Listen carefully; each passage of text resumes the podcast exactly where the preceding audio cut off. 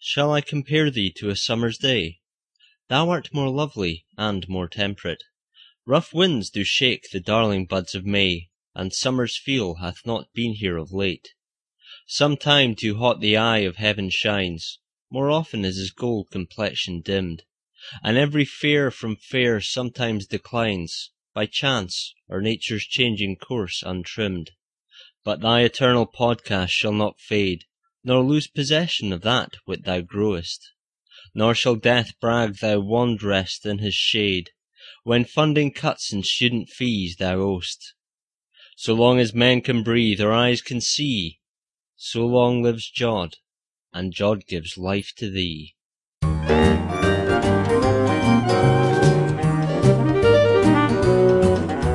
The Jodcast, desperately trying to claim any money from the taxpayer at all. With Megan Argo, David Alt, Michael Bareford, Jen Gupta, Kerry Hebden, Stuart Lowe, Ian Morison, and Neil Young. The Jodcast, June 2009 issue. Hello and welcome to the Jodcast. And joining me today, we've got Stuart and Jen. Hi, guys. Hi, Dave. Hey, Dave. Hi, everyone.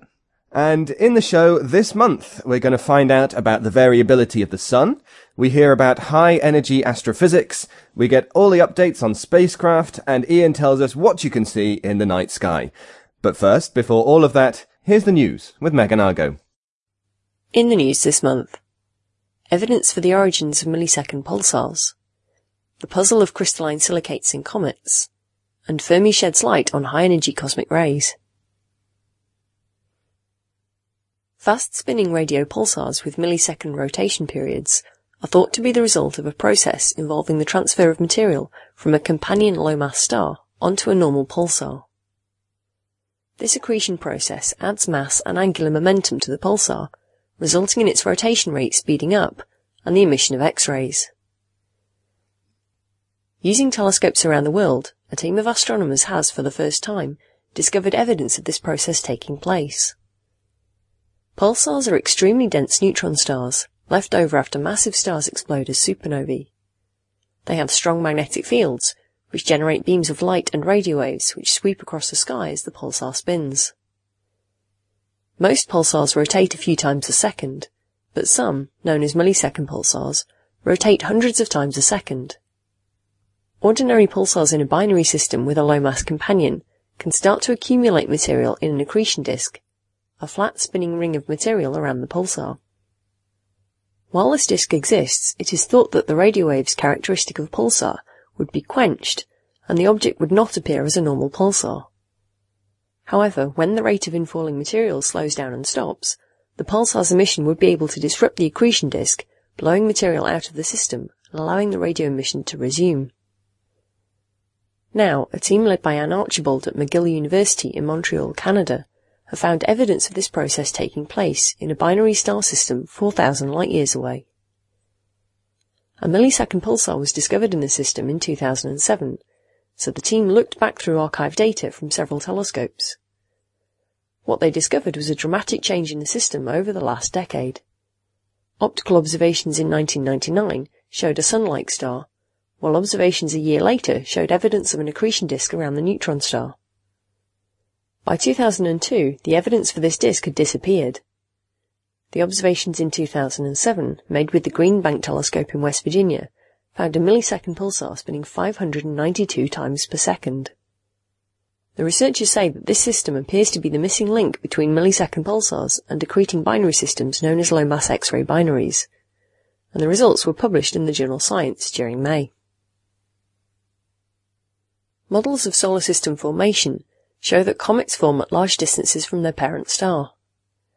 This makes sense as they are made up largely of frozen material, but a long-standing mystery is how they end up containing tiny silicate crystals which need very high temperatures to form. These crystals start out in an amorphous form, where their atoms are arranged randomly. At high temperatures, the atoms in these crystals become more ordered, forming what is known as a crystalline lattice. Because they need high temperatures to form, these crystalline silicates were not expected to be found in comets, so how they came to be there is a puzzle. In the 14th of May issue of Nature, a team led by Peter Abraham of the Hungarian Academy of Sciences published the first evidence for the formation of crystalline silicates in a disk around a young sun-like star. Together with colleagues from Leiden Observatory and the Max Planck Institute for Astronomy in Heidelberg, Abraham used the Spitzer Space Telescope to observe the eruptive star EX Lupi in April 2008 during one of its outbursts. When they examined the spectra from these observations, the researchers discovered the infrared signature of silicate crystals in the disk of dust and gas around the star. When they compared their results to similar spectra of EX Lupi taken between outbursts, they found that the older observations only showed the presence of amorphous silicates rather than the crystalline form. In the newer observations, taken during the star's outburst, a broad peak corresponding to amorphous silicates was present, but an additional narrow peak at a wavelength of 10 microns was also visible. This narrow feature is likely caused by the presence of forsterite, the magnesium-rich crystalline form of the mineral olivine. The appearance of this additional feature in the spectrum during the star's outburst suggests that crystal formation was happening in the star's disk during the outburst. The researchers think that this is the first time ongoing crystal formation has been observed. They say that the crystals were probably formed on the surface layer of the star's inner disk by heat from the outbursts in a process known as thermal annealing, where a substance is heated to a temperature where some of its bonds break and then reform, altering the material's structure and physical properties. The forsterite crystals detected around EX Lupi are just like those found in comets in the solar system, which could have been produced by similar outbursts from our own sun when it was much younger. There has been much speculation over the cause of an excess of cosmic ray electrons and positrons recently detected by the ATIC and Pamela experiments. Suggested sources of this excess not only include galactic pulsars and supernova remnants, but also more exotic explanations such as dark matter annihilations. Now, new results from the Large Area Telescope, or LAT, on board the Fermi satellite have added new information to the puzzle. Models of cosmic ray electrons and positrons interacting with the interstellar medium predict a featureless distribution in the number of particles with energies between 10 and a few hundred giga-electron volts. However, last year the European satellite Pamela detected surprisingly large quantities of high-energy positrons, while the balloon-borne ATIC experiment found a significant peak in the total electron plus positron count at high energies. Like ATIC, the LAT on Fermi is sensitive to the total electron plus positron flux. The new results from Fermi, published in the journal Physical Review Letters on the 4th of May, do show a larger number of particles with energies at around 500 giga-electron volts, but the excess is nowhere near as large as that measured by the ATIC experiment. The new results are, however, consistent with the excess of positrons seen by Pamela. While these Fermi observations are the most precise yet at these energies, they are still not enough to either confirm or rule out a particular origin for these high energy particles.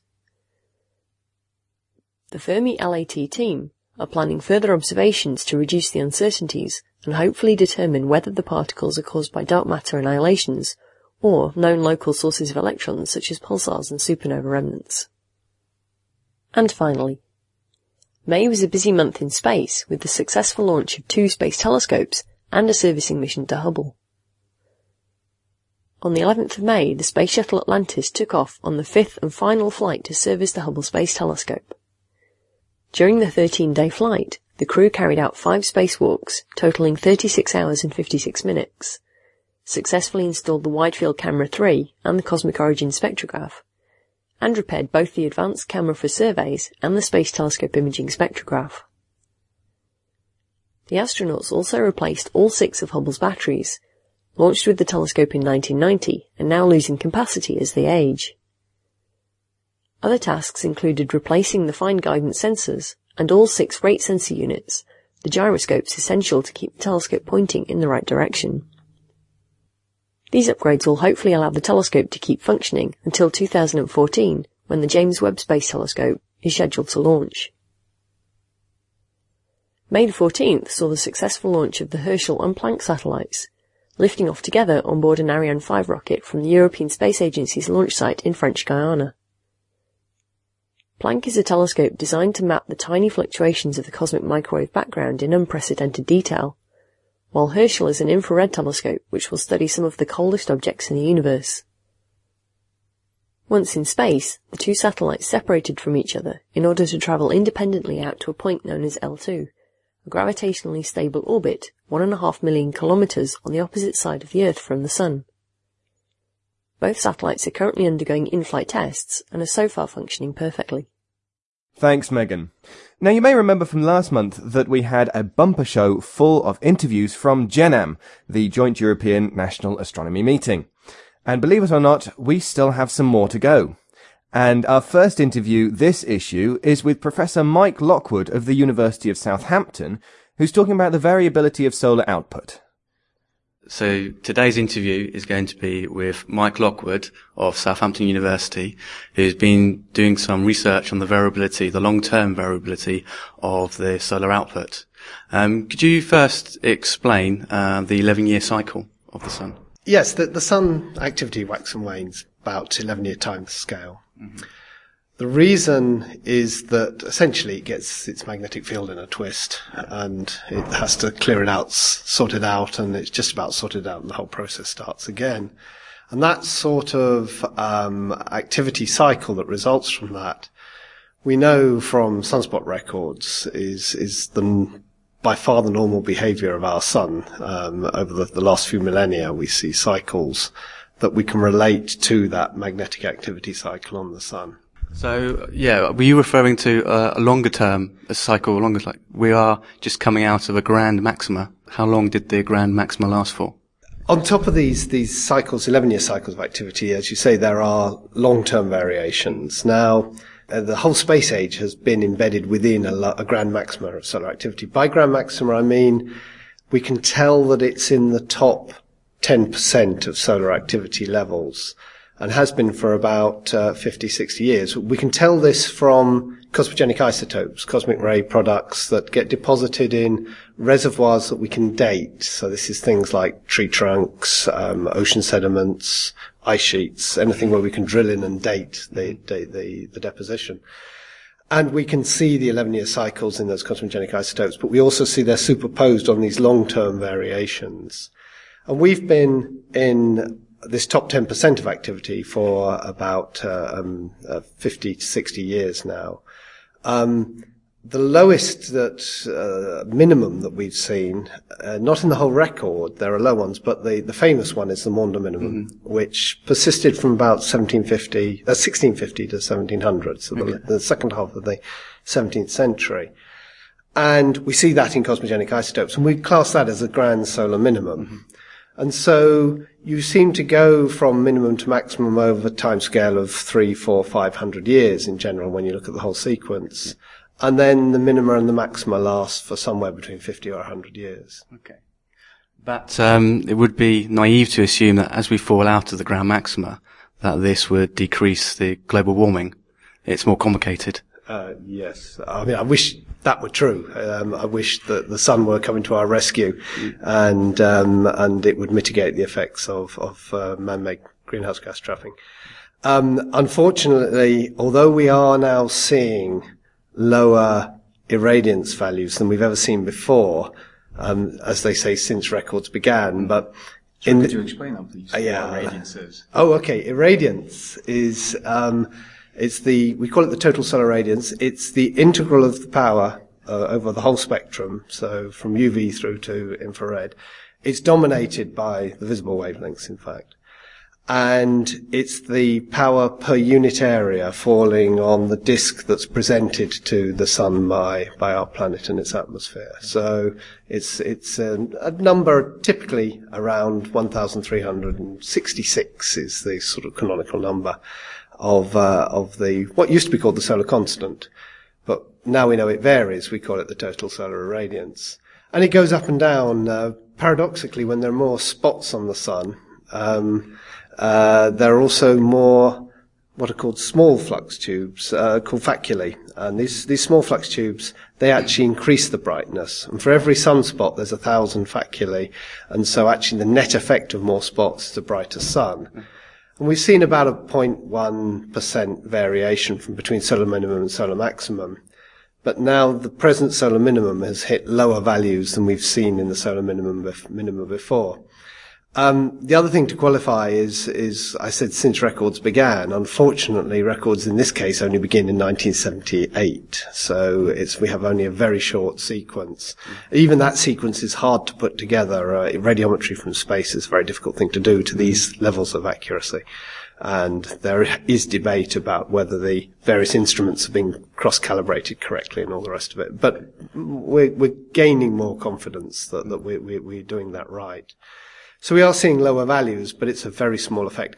Uh, to put it in context, the sort of changes that we get out of changes in Earth's orbit around the Sun are much greater. Okay, um, ten, at least ten times larger, and in fact, they have most effect not through changing the total solar radiance, but actually by changing the pattern of insolation of so the, the, the, way the pattern of the way the sunlight falls on, on our planet makes big changes to the climate, and that's really what drives the ice ages and things. So these measurements don't uh, aren't a harbinger for us being plunged into an, an ice age, um, which would not be good. But nor are they actually uh, anything to get excited about in terms of, of mitigating the effects of man-made global warming. So the, we're dropping out of a, a grand maxima, and so you say we're going to uh, for sort of next 50, 60 years. What so what implications does that have for us? Is it are we is the temperature going to pretty much stay the same? Is it going to drop or? Uh, let's deal with the global warming issue first. There does seem to be some effect that takes solar variability and amplifies it in our climate record. Um, there are a few postulated mechanisms for this. For example, the ultraviolet part of the spectrum is much more variable than the visible part but it doesn't carry a great power with it. And it tends to be absorbed high up in the atmosphere. But then there are theories why this large amplitude variation might percolate down and have an effect in the troposphere. Most of the ultraviolet is absorbed in the stratosphere by ozone, of course. So some of it might actually make it through to the surface. So that, and another slightly, much more controversial suggestion is cosmic rays help produce clouds. And so you introduce a solar modulation that way. Um, but um, there does seem to be something that, that, amplifies the solar effect. The solar effect consistently comes out a bit bigger than you would expect, factor of three or four, but still quite small compared to the other drivers in, in, in terms of climate. But actually, I'd, I'd, like to mention an almost completely different thing, which is an interesting facet of all this, um, which I didn't have time to get onto in my talk earlier today. And that is the space weather side of this, because Lower solar activity generally means lower average disruption, the sort of thing the sun can do. The sun can disrupt satellite communications. It can cause satellites to to die. Um, uh, you can uh, embed charge in, and, and, burn out satellite parts. Um, power systems are disrupted. All sorts of things like that. There's a whole plethora of what we call space weather effects. Now, on average, they should decline as we come out, and we have this been looking at the sun in a strangely active period for the last 50 years. However, there is evidence that the biggest single events, the biggest storms, actually all take place at rather middling solar activity levels. So halfway between the Maunder minimum and now, for example, the, the big flare that started the whole field off was the Carrington flare in 1859, which was for, observed by uh, Ritchie Carrington. And it was the first time we really saw the effects on Earth of, of a solar flare. And there was a lot of debate about it at the time, but we now understand that, that interaction chain.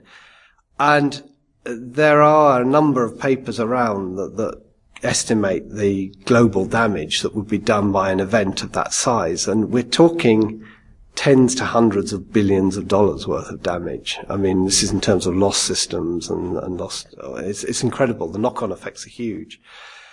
Now, we can tell from the, the, solar energetic particles that are produced by such events produce nitrates in the atmosphere that are then deposited into ice sheets. And so we can look at these events and we can see the event that happened during the Apollo era that would have killed all the Apollo astronauts. All these events we can see in the nitrate record in the ice sheet and they all occur at rather middling solar activity levels. It, it, they don't occur at the highest levels. So paradoxically, it may well be that um, we get fewer events overall and smaller events on average, but the big ones are more likely to occur. I, I, I make it draw an analogy rather like losing your temper. If you lose your temper on a regular basis, it's no big deal. You, you lose your temper every day.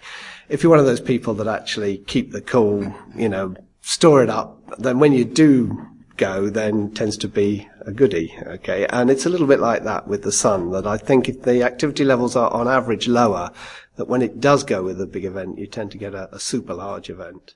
And so there are possible implications because when you look at like the insurance industry, what they worry about is coordinated failures. They, they can set premiums based on the idea that these things happen at random. But when there's an underlying cause that will hold, cause a whole load of things to happen at the same time, like satellites going out, power distribution grids across the world being affected rather than just in one region, then they have a big problem. And so coordinated failures are, are, a real problem. And so these super events could be quite significant. Um, I can't say that for sure. We've never been here before. We haven't been a high-tech society in a average level sun before. We've only ever been in a high level active sun before.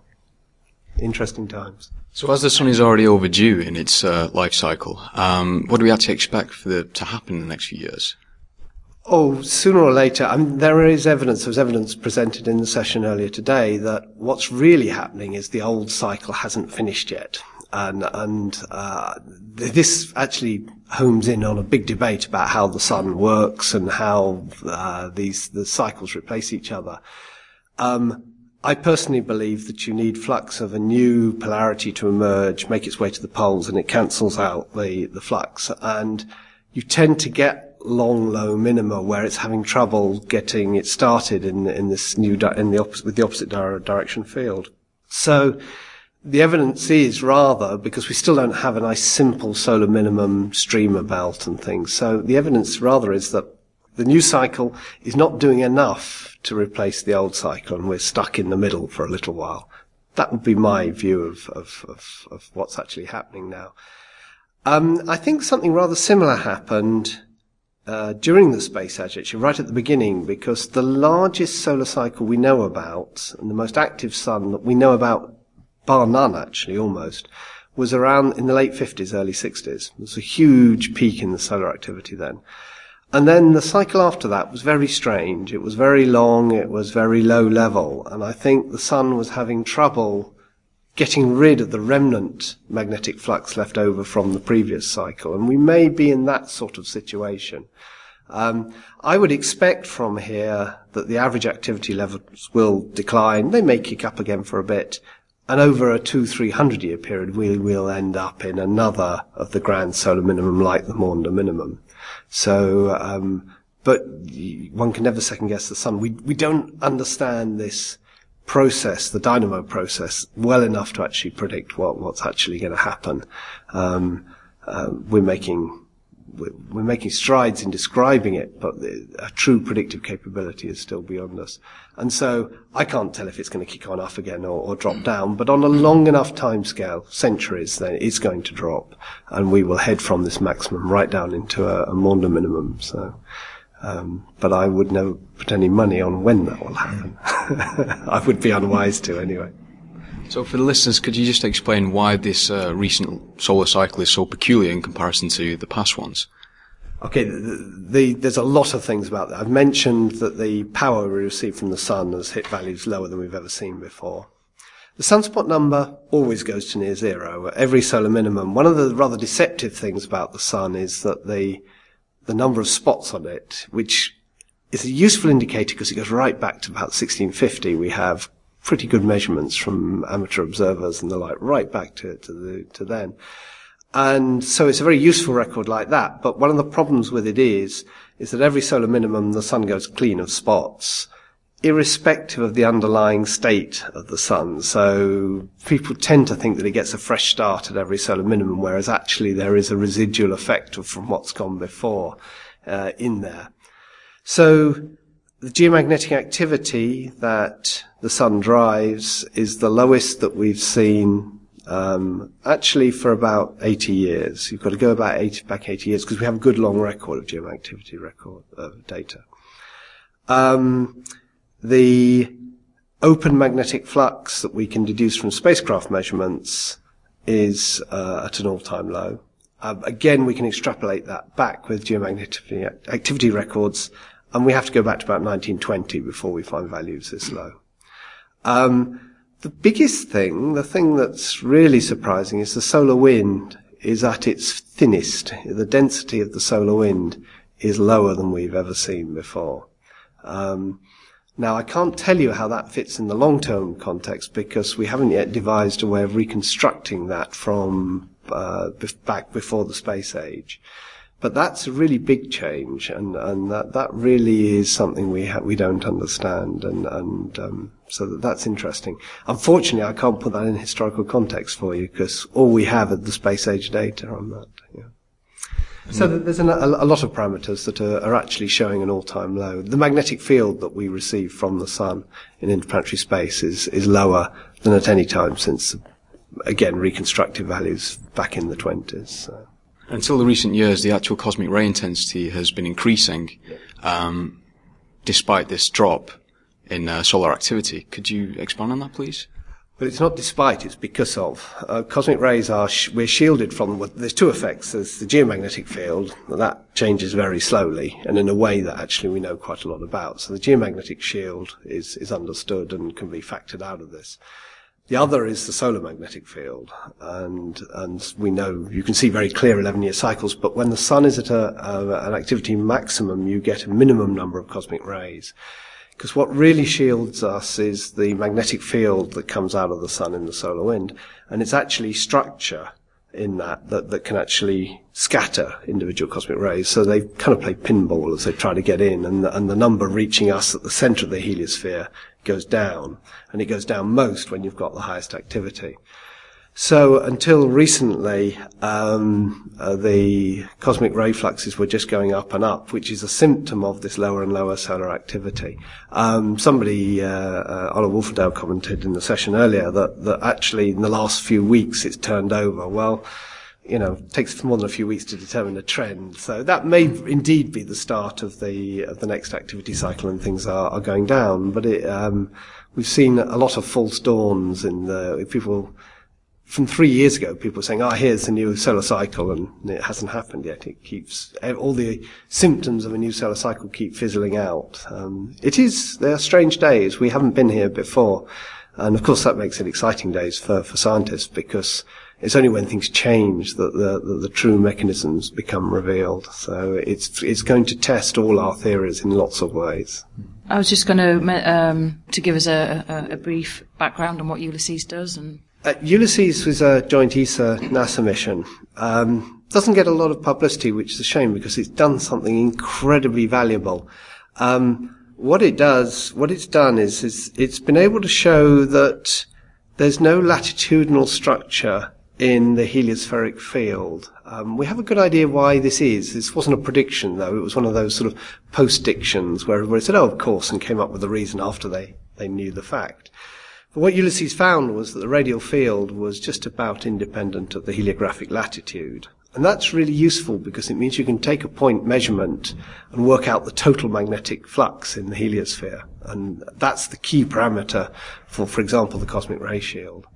Um, and we think it's because actually when you get near the sun, the so-called plasma beta is, is very think about it, is very low.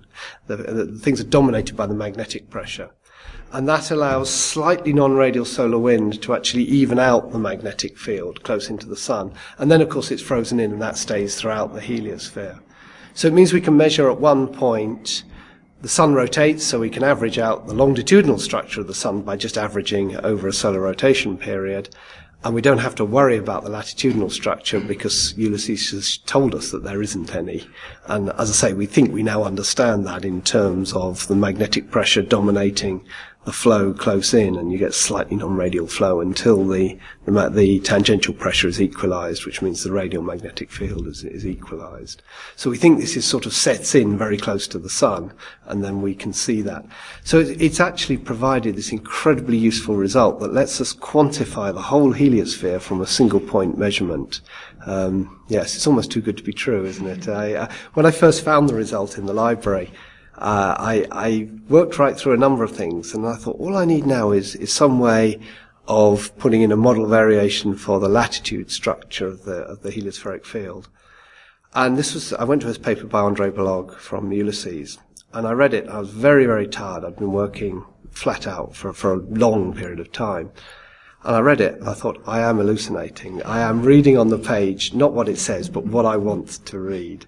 So I just closed it up. I was seriously quite worried about myself. I closed it up, and I went home and had a, a bottle of wine with my wife, and then came back in the morning and hardly dared open the journal up again. It was in science. So I opened it up and read it, and it still said what I'd read the night before. So I was quite relieved about my sanity, but I was also um, more than happy because it meant that I had a way of taking these near Earth measurements and making a, a, deduction about the, the sun and the heliosphere globally. It's an incredibly useful result, and Ulysses doesn't get much publicity. It's it's been very very valuable in a very quiet way. It's not not produced anything spectacular. Um, but it, it's uh, it's been very valuable, and it it was the only satellite that could have done this. It's the only satellite to systematically look at the heliosphere outside of the ecliptic plane of the planets. We've been, our view has been very much from within the ecliptic plane. So we were bound to find something really interesting uh, from it, um, and we did. Yeah, um, I was just going to ask about the coronal holes because you're saying the magnetic field strength is independent of latitude. Mm-hmm. Are the coronal holes too small for the, for that to screw the result? I mean, I'm, I'm, I'm assuming that the magnetic field does change over the coronal holes. They're, they're it probably doesn't change um, at the this this independence of latitude. It really sets in at about um, 10 to 20 solar radii away from the sun. As I say, the, the, the flow is probably just a few degrees off radial. Normally the solar wind flow is pretty close to radial, but you can get these slightly non-radial flows that equalize it out, and it's a gradual process until the tangential pressure is, is equalized. The coronal holes are really where what you find is where the magnetic field lines um, don't open up much. You get faster flow coming out. And it's so it's to do with the divergence of the field lines from the surface out through the coronal atmosphere. And what you're really seeing in coronal holes is where the material has been taken out in fast solar wind. So, in a way, that's an almost independent thing from from this latitudinal invariance. So the coronal holes don't actually perturb this, and it, it holds whether there are coronal holes going around underneath or, or normal photosphere. It, it, it, doesn't affect this result. Um, but the, it may even be the other way around, that this effect actually changes the divergence of magnetic flux tubes as you come out into the heliosphere. That certainly affects the speed of the solar wind, and that's what produces, it's fast solar wind that produces the, the lack of density in the coronal hole. So it may almost be the other way around, that coronal holes tend to form in a way that is controlled by how the solar field changes as it as it uh, as you move out into the heliosphere. Okay. So, just for the listeners, could you explain what a coronal hole is? A coronal hole is a is an area on the sun. Um, it's almost like a, a hole in the, the atmosphere. So if you picture, if you think of the the sun being lagged with an atmosphere, You can see in, because it's very hot, the solar atmosphere, you see it in things like X-ray images of the sun. You actually can see right through to the photosphere, which is relatively cool and dark, but only in certain patches. And it looks like a, a sort of cladding around the sun where chunks have been taken out. And what that really is, is you're getting fast solar wind coming out from those coronal holes, and that depletes the, the atmosphere, so you get lower plasma density, and you can, uh, you don't get the emission from the hot dense gas that you have elsewhere. So they're really regions where a lot of flux emerges out into the heliosphere. And it's probably true that most of the flux we see in the heliosphere has actually originated from uh, polar coronal holes. Um, uh, there is one school of thought that says that all the fast solar wind we see is, is, comes out of coronal holes, and then the slow solar wind actually comes from the edges of coronal holes and nothing from in between. But that's not the only way of looking at it. So. Okay. Okay. Um, yeah, just to finish off, can you tell me a little bit about your research, please? What you do, just uh, in a summary. Uh, I'm one of these people that do an awful lot of different things. I, I guess I get bored easily, so I move around. Um, I started off uh, studying the aurora. That's how I got into this. Um, because understanding the aurora, uh, one of the key things is understanding how the energy gets from the solar wind flow into uh, Earth's magnetosphere and is manifested in the aurora. So when you look following the energy, which uh, led to an understanding of the coupling between the solar wind and and um, Earth's magnetic field, and that same energy is essentially drives or uh, geomagnetic activity. And then uh, I got interested in why the historic records of geomagnetic activity were so different from today's values. Uh, um, there's an index called the AA index that was put together by a priest, actually, um, manually looking at, at, continuous records from Australia and from uh, the UK three hour by three hour. He did a hundred years worth, um, three hour, by three hours. He was a priest, in fact, so um, he obviously had time on his hands and uh, used it very well because it was an incredibly valuable record, and he did a really good job. Um, uh, it's very accurate what he did. And it shows this long-term change, and I kept thinking, well, why is that? But and because I had done the research on how energy gets into the magnetosphere, I understood how I could relate that to long-term changes in the solar wind. And that's where the Ulysses story came in, because then I said, okay, that's all very well. It's telling me about the solar wind and the magnetic field at Earth, but I want to know about the whole sun type thing. And, uh, and that's where the Ulysses result came in so useful. Um, because that led to the inevitable conclusion that it's just about becoming accepted now, although it's taken 10 years. Um, uh, there's been a lot of resistance to the idea of long-term variability in, in the in the solar atmosphere. Um, that sort of led me into climate change stuff, and uh, I've been interested in in in the in analyze in the analyses of long-term climate change and what it does and doesn't show you. Um, normally, my role has been to prove that potential solar links actually don't hold up. Um, and so there's no point, if there isn't a link, there's no point in pursuing the idea that there is, and you're better to get that out the way and, and start dealing with things properly. So, but I'm always interested. I'm, I, I take an interested view in, in these things, and and global climate change science is, is fascinating stuff, actually. There's so many elements of, of science in there that it's, it's unbelievable. Um, it's really interesting. So one can bury oneself into all sorts of things like ocean circulation patterns and it, it's amazing. But out of that as well comes the use of long-term records, like the cosmogenic isotope records. You have to, there will be a climate signal in in the cosmogenic isotope records in the same way there's geomagnetic field signal and, and a solar signal. And you have to treat these things in a rather holistic way so that you deal with everything in a self-consistent way. It's a really interesting area. So I do all sorts of stuff. and I enjoy it all. Anyone got any other questions? Okay, so thank you very much, Mike. Okay, you're welcome. Thanks, Mike, Michael, Kerry, and Neil. Now, from news of the sun to news of things that are happening on the moon. Stuart, what you got? Well, the Japanese space agency, that's JAXA's Kaguya spacecraft, has been orbiting the moon since um, near the end of 2007, and it came to the end of its nominal mission in February this year, and has been in an extended phase, um, doing some more observations. It's basically been um, doing some global mapping of the lunar surface and some magnetic field measurements and measuring the gravity field around the moon. And it's also been returning some great HD movies, which we've been linking to on the Jodcast in previous episodes um, a while back. As it's coming to the end of its mission, they're going to crash it into the moon on June the 10th. That's the current plan. And it will be at 6.30 p.m. GMT, which unfortunately means that um, Europe, Africa and the Americas will not be able to see it hit the moon. But if you live from anywhere from India eastwards through China, Japan, Australia, New Zealand, and I think as far as Hawaii, you should be able to have a chance of seeing the impact. It'll be just past full moon, and it'll be hitting the dark side of the moon. There isn't a lot of dark side visible, and it'll be hitting somewhere near down towards the South Pole.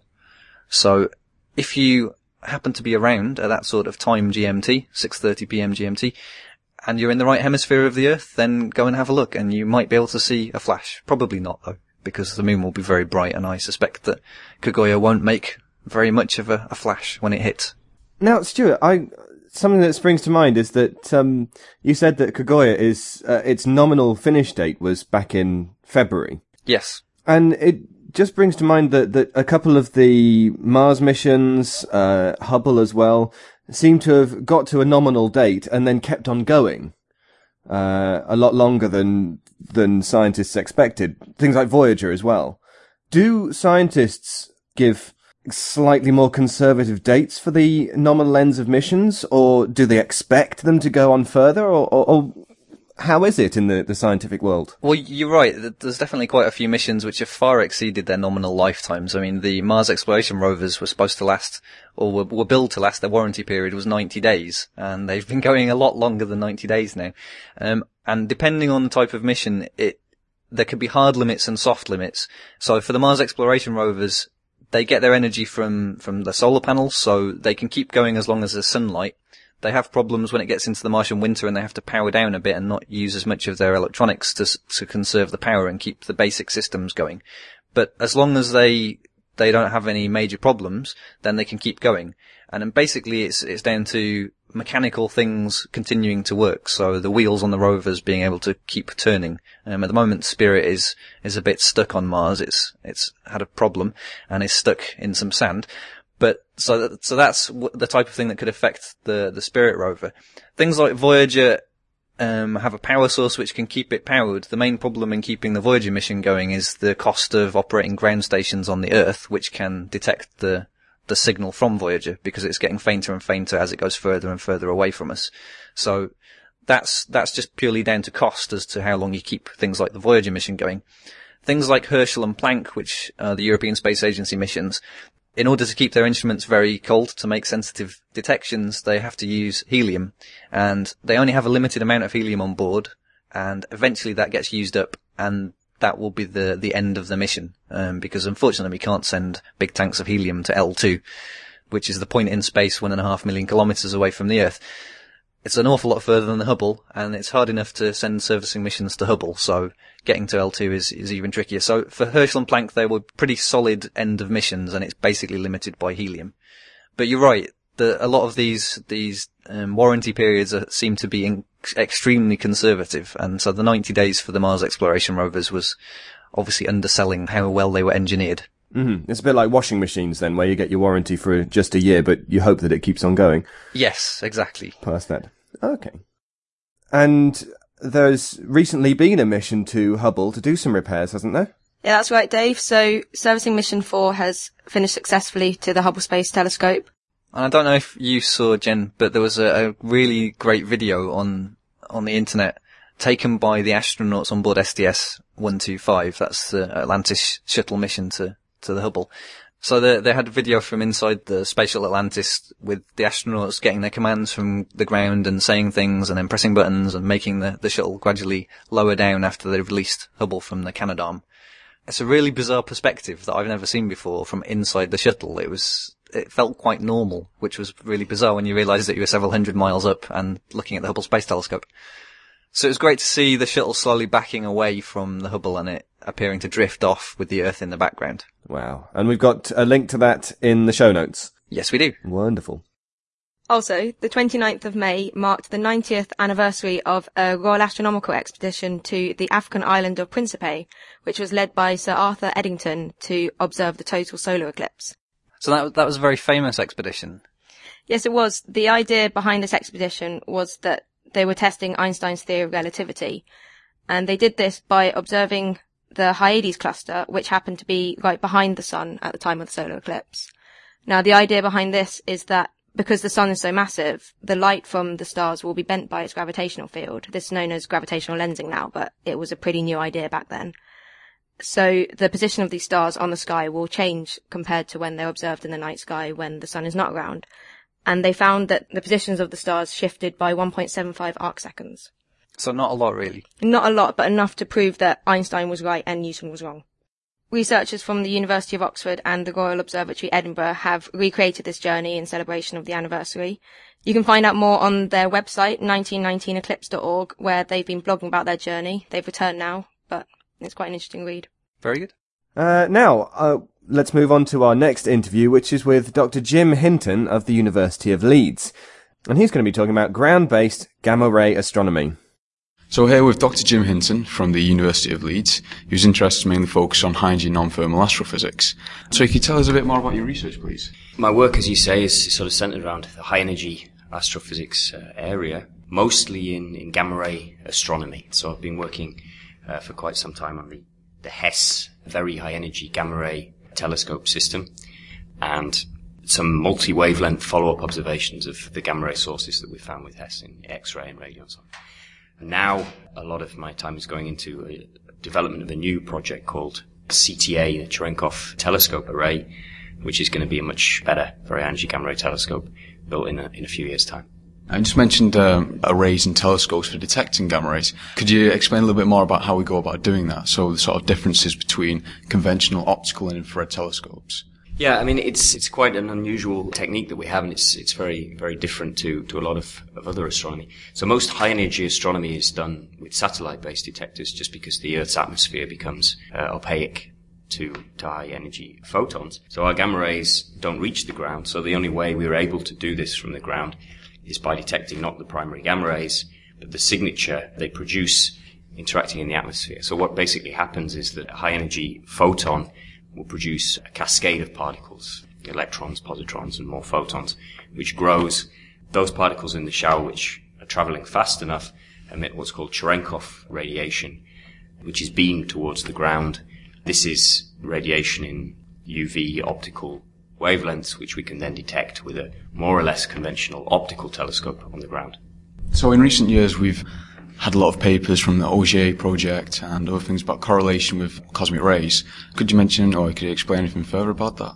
Okay, yeah. So I mean, Auger is is a is a detector measuring cosmic rays directly. But one of the things we're trying to do is is find out about cosmic ray sources by looking at the gamma rays that are produced when cosmic rays interact inside their sources. So over the last few years, we've we've found out a lot more about galactic sources of, of cosmic rays we see now in, in gamma rays the, the shells of supernova remnants glowing in TeV gamma rays, showing that particles are being accelerated there. The results from Auger imply that the, the ultra high energy cosmic rays are being accelerated in, in active galaxies. And with, with HESS gamma rays, we see nearby galaxies such as Centaurus A, where there is hints of a cluster of ultra energy cosmic rays, also emit TeV gamma radiation, implying particle acceleration at least the TeV energies. Of course, the ultra energy cosmic rays have energies you know, eight orders of magnitude higher. So this is kind of a different regime. So how are very high energy gamma rays uh, useful for um, probing these regions of uh, acceleration for cosmic rays? Basically, I mean, the problem we have with most of the cosmic rays at, at energies, you know, below the, the Auger range is that they have very large deflections in magnetic fields in our galaxy and extragalactic magnetic fields, such that we lose all information about, about where the, the cosmic rays come from. So if we want to know where most of the cosmic rays are accelerated, we have to find this, some tracer for the cosmic rays that tells us what's happening in, inside the sources. So every now and again, cosmic ray will interact with a particle in the, in the gas, you know, a hydrogen atom or a nucleus of, of helium and so on and this interaction will produce pions. We have a strong interaction and those neutral pions will decay and produce gamma rays. So every one of these collisions is going to produce photons. And if we have something like a 10 TeV proton that interacts in its source, it will typically produce photons of about one, one TeV energy. So this gives us a way to look inside the sources and see what's happening there. Mm-hmm. And just for the listeners, could you describe or explain what a very high energy gamma ray actually is?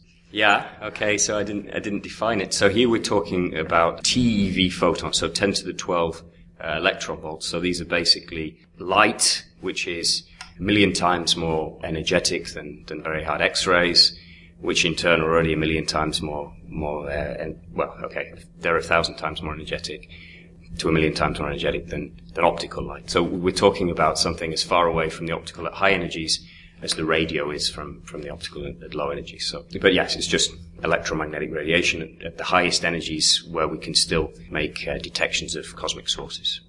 So are there any major differences between detection of MEV and TeV sources? Yeah, I mean, the, the MEV instrument that we have flying at the moment is, is called Integral. So this is a sort of soft gamma ray uh, instrument. In the MEV, we, you sometimes still see line emission, so nuclear lines. In TeV, basically, we, we know that the, the only processes that can produce these very high energy photons are to do with particle acceleration. So in the sort of hard X-ray domain, it's still possible to have thermal emission from things that are very, very hot. For example, the accretion disks uh, around black holes, very close into the, the black hole can be can become hot enough to produce uh, 100 keV photons or so. But we know if we go this million times higher in energy, basically nothing's been hot enough to produce thermal TeV emissions since you know, a microsecond after the Big Bang or so. So we're always seeing their particles accelerated. So somehow a small fraction of the particles get an unfair share of the of the energy and, and reach these very high energies. So there's there's sort of quite fundamental differences between these low energy gamma rays and the ones we see with with HESS. So what are the advantages of building a, a detector on the ground? Okay, I mean the the main problem you have with with a space based instrument as you go to higher and higher energies is its physical size. So if you if you build an X-ray telescope and your detector is you know a few square centimeters or so, you might still get several photons per hour or so from, from a cosmic source, but all the sources we, we see have very steep spectra, which means that the, the rate of, of, photons arriving is dropping quite fast with, with energy. So that by the time you reach GeV energies, the biggest detector we have is the recently launched Fermi detector, which is about a square meter. But at the highest energies that Fermi sees, some tens of, of GeV, they might see only, you know, a couple of photons per year. So if you want to do TeV uh, astronomy, you need something which is much, much bigger than a square meter. And of course, this gets very difficult to launch into space, extremely expensive. So using this ground-based indirect technique, our collection area is basically limited only by the size of this pool of, of Cherenkov light on the ground. And our telescope can go anywhere inside that, that pool which gives us basically 100,000 square meters of, of, collection area typically. So many orders of magnitude more photons than we could ever get with a space-based instrument. Thank you very much. Thanks, Jim and Neil. And of course, what better segue is there from ground-based gamma ray astronomy to ground-based visible astronomy? Here's the night sky with Ian Morison. Well, the night sky in June. June is perhaps not the best month to be an astronomer in the Northern Hemisphere it's dark for just a few hours, and in fact, if you're in the north of Scotland, it doesn't really get fully dark at all. But there is actually a little compensation to that that we'll come to later on. Well, if you have a look at the sky at around sort of 11 p.m., and you've got to sort of wait up that long before it really does get dark, first of all, overhead towards the north is the lovely constellation of Ursa Major, the Great Bear. And of course, the part that we always think about is fact called the plough in the United Kingdom, but in America it's the Big Dipper, which I believe is named after the ladle that the farmer's wife used to dish out the soup at lunchtime for the farmhands on the farm. That's actually full of interesting objects. And if you go to the night sky page on the Jodrell Bank website or just put night sky into Google, you'll find a fairly detailed description of Ursa Major, one of our most interesting constellations. As one moves southwards, one first crosses the constellation of Hercules, and it has what's called a keystone of stars, wider at the top than at the bottom, like the keystone at the top of a bridge. And halfway up, or perhaps sorry, two thirds of the way up, the right hand side, binoculars will show a slightly fuzzy blob.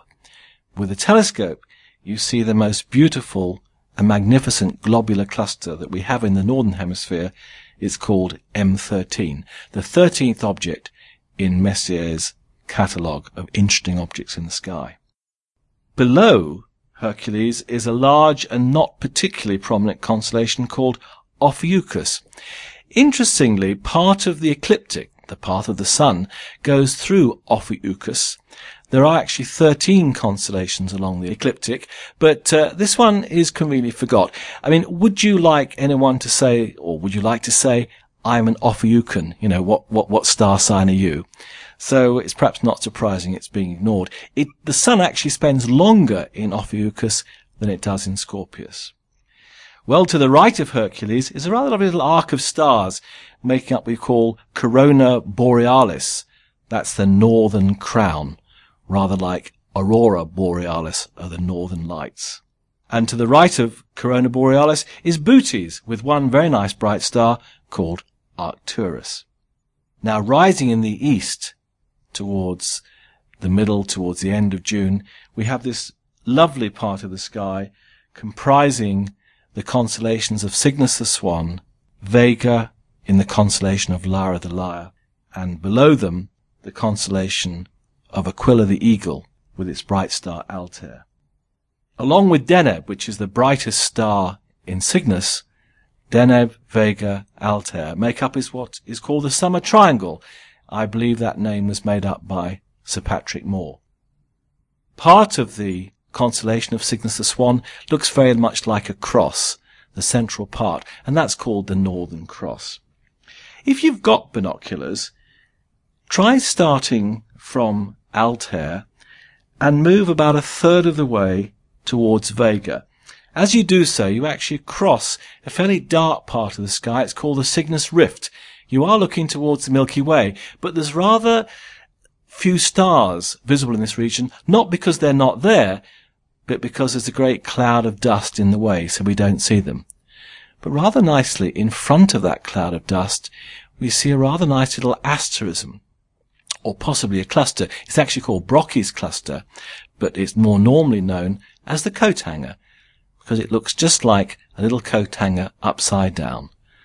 A line of stars and then a little hook, which actually is the wrong way round as we see it with binoculars from here, but well worth looking for. Just go one third of the way from Altair towards Vega, and you should spot it quite easily. Now, below Ophiuchus, we have two summer constellations, Scorpius with its lovely star Antares, a red giant, and then to the left of that, we have Sagittarius, the teapot. Now, sadly, from the northern climes of the United Kingdom, we do not see these very well. So it's a good reason to go on holiday to somewhere like the Adriatic or Cyprus. And in fact, there they appear much higher in the sky and you can actually see not only the lovely red star Antares, but some of the nebulae and clusters in Sagittarius as well. And I'll come back to Sagittarius when I talk about the southern hemisphere a little later on. So there we are. You don't have many hours to observe the sky, but it actually is quite an interesting sky if you do take the effort. Now, what about the planets? Well, Jupiter is visible in the morning sky. It rises, in fact, at about one o'clock by, at the beginning of the month, and by about midnight, both UT, by the way, at month's end. It's actually getting further away from the sun, as one would expect, and so getting somewhat easier to pick up. It, it rises rather sooner than the sun does. However, because the ecliptic has a relatively low angle to the horizon, and because Jupiter is nearly at the bottom of the ecliptic in terms of declination, it never gets very high in the sky, um, no more than about 25 degrees. So we see it through quite a bit of atmosphere, and that does actually upset our view. One thing to do if you're using a small telescope is to try and remove some of the color because the atmosphere acts like a little refractor. It, it splits the image of Jupiter into the various colors, which are sort of not quite on top of each other, so blurring it. If you use either a green filter, say, or even better, I've actually used what's called an O3 filter. It's a narrow band, almost a single wavelength filter in the green then of course you have no refraction effects and you certainly get a clearer image. Its magnitude is slowly increasing from about minus 2.5 to minus 2.7. Well, Saturn. We've had a good few months observing Saturn fairly high in the sky. It's lying in Leo, which is fairly up along the ecliptic, but actually it's quite low below Leo. It sort of sticks down between two other constellations.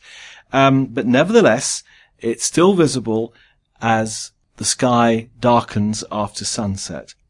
The rings are almost edge on. They're about 3.5 degrees to the line of sight at the moment. And that makes Saturn rather less bright than it would normally be. It's only at magnitude of about plus one, which isn't really all that bright. There is a compensation to this though, and I'll come to that in the highlights. The rings, by the way, get almost perfectly edge on later in the year, although not too easy to see from where we are, and it won't be until 2016 before they're wide open again. Mercury. Well, it reaches what is called western elongation on the 13th of June. That's when it lies at its greatest angle from the sun and is seen before sunrise. Again, however, its elevation will be very low and binoculars will almost certainly be needed to spot it. And look, be careful using binoculars. Observe before the sun rises. At magnitude plus 0.6, it's not all that bright, but you may well spot it if you have a very low northeastern horizon. Mars and Venus are also in the morning sky.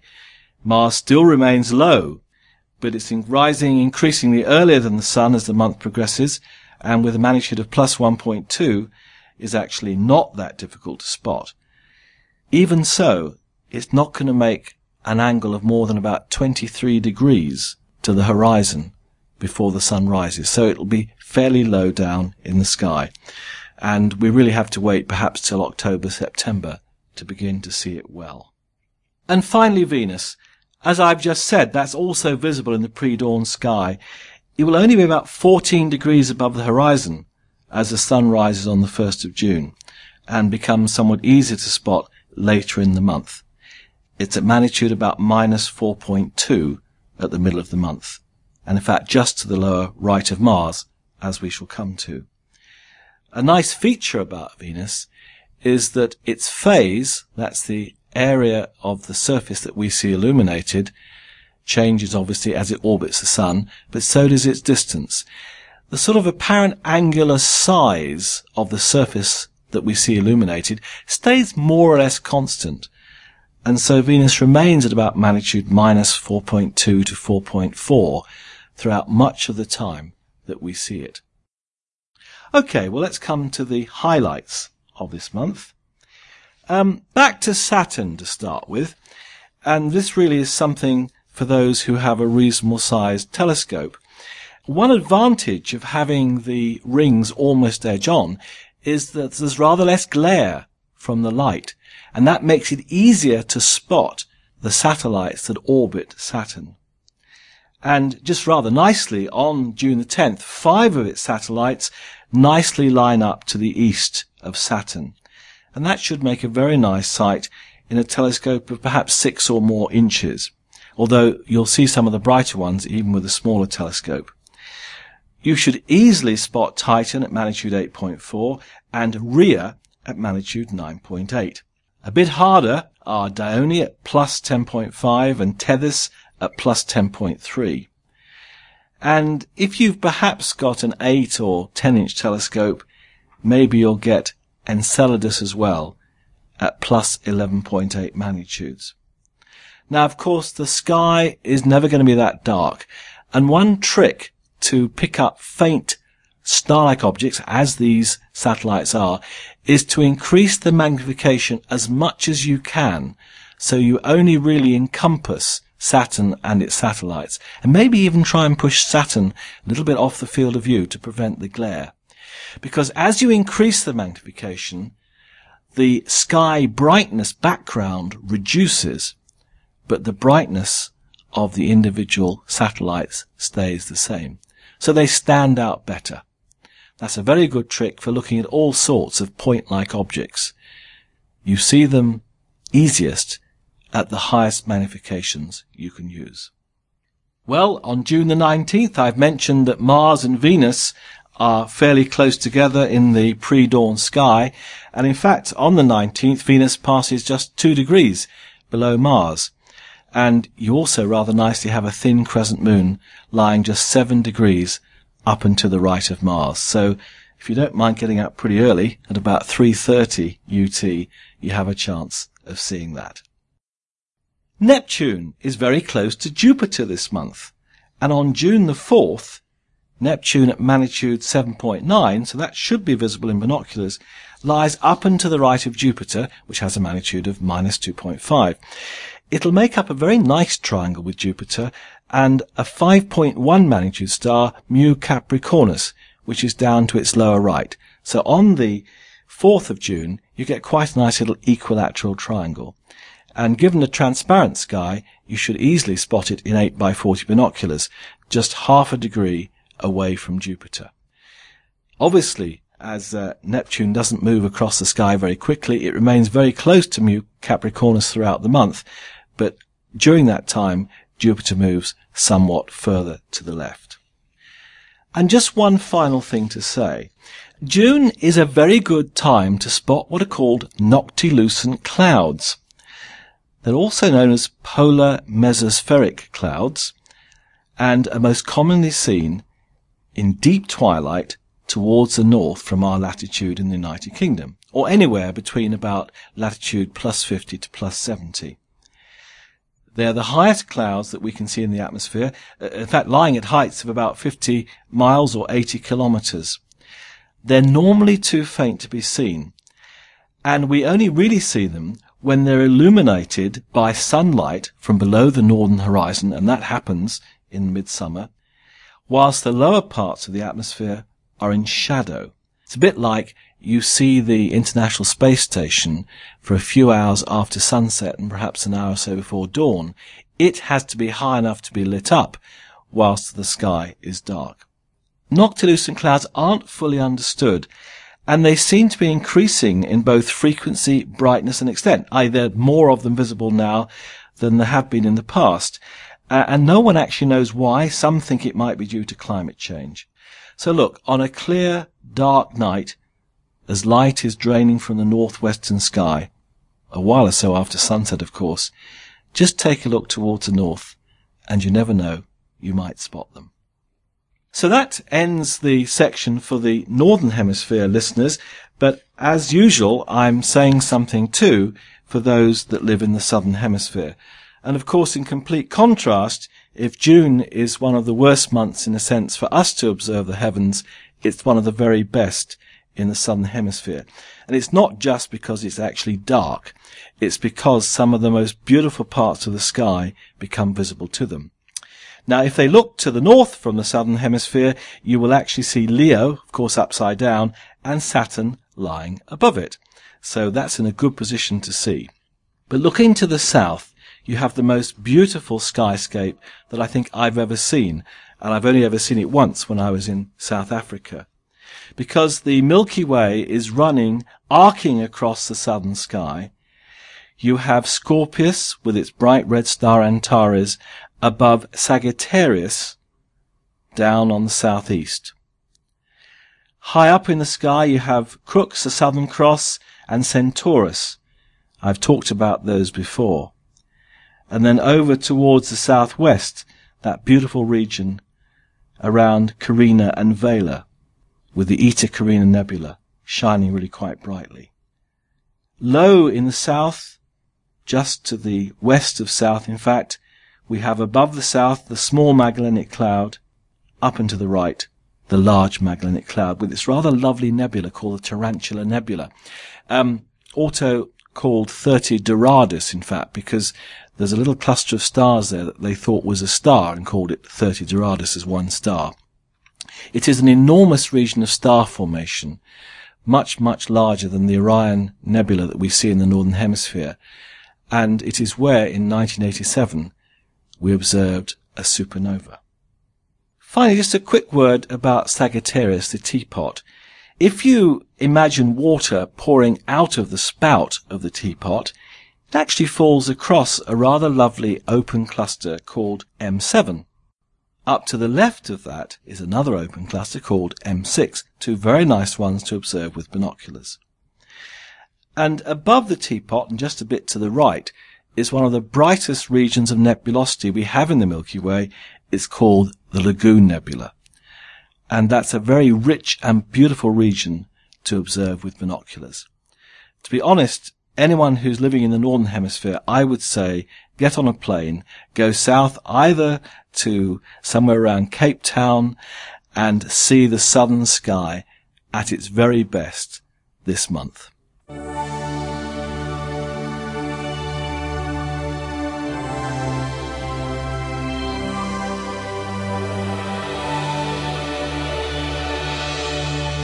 Thanks, Ian. Now we move on to our listener feedback. What have we got then, guys?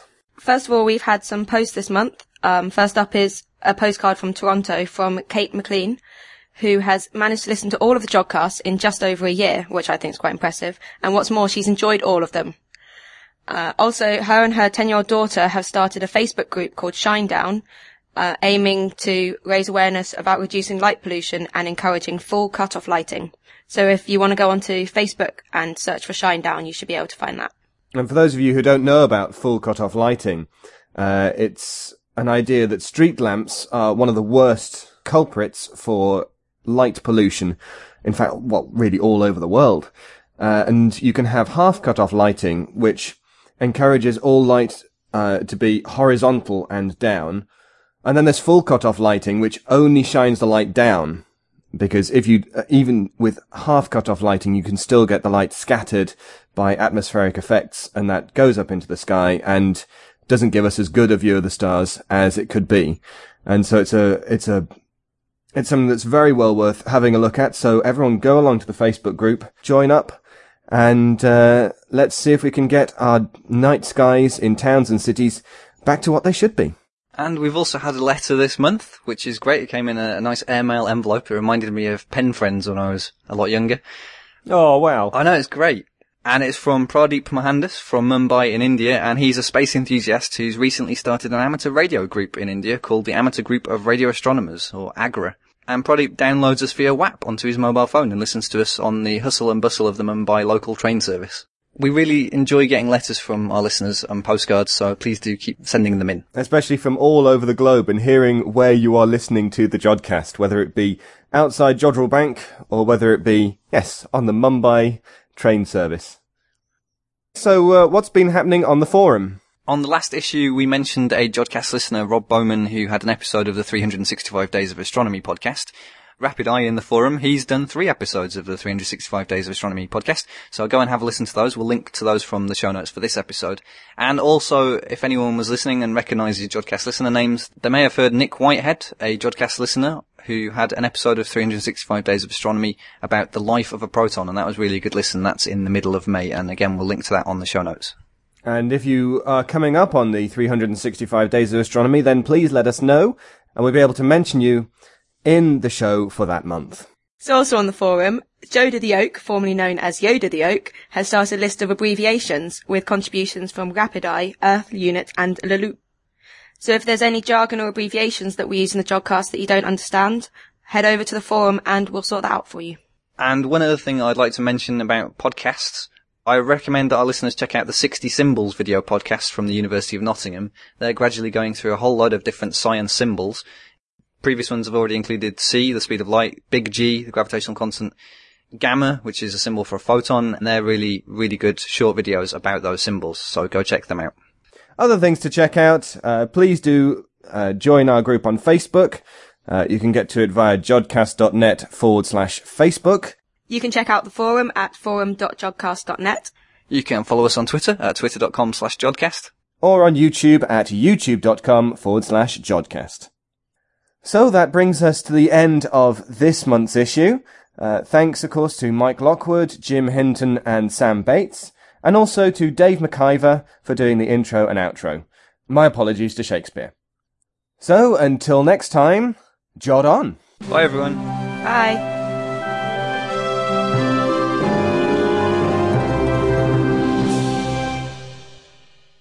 When, in disgrace with fortune in men's eyes, I alone beweep my outcast state, And trouble deaf councils with my bootless cries, And look upon myself, and curse my fate, Wishing me like to one more rich in hope, Featured like him, like him with friends possessed, Desiring this man's art and telescope, with what I most enjoy, contented least.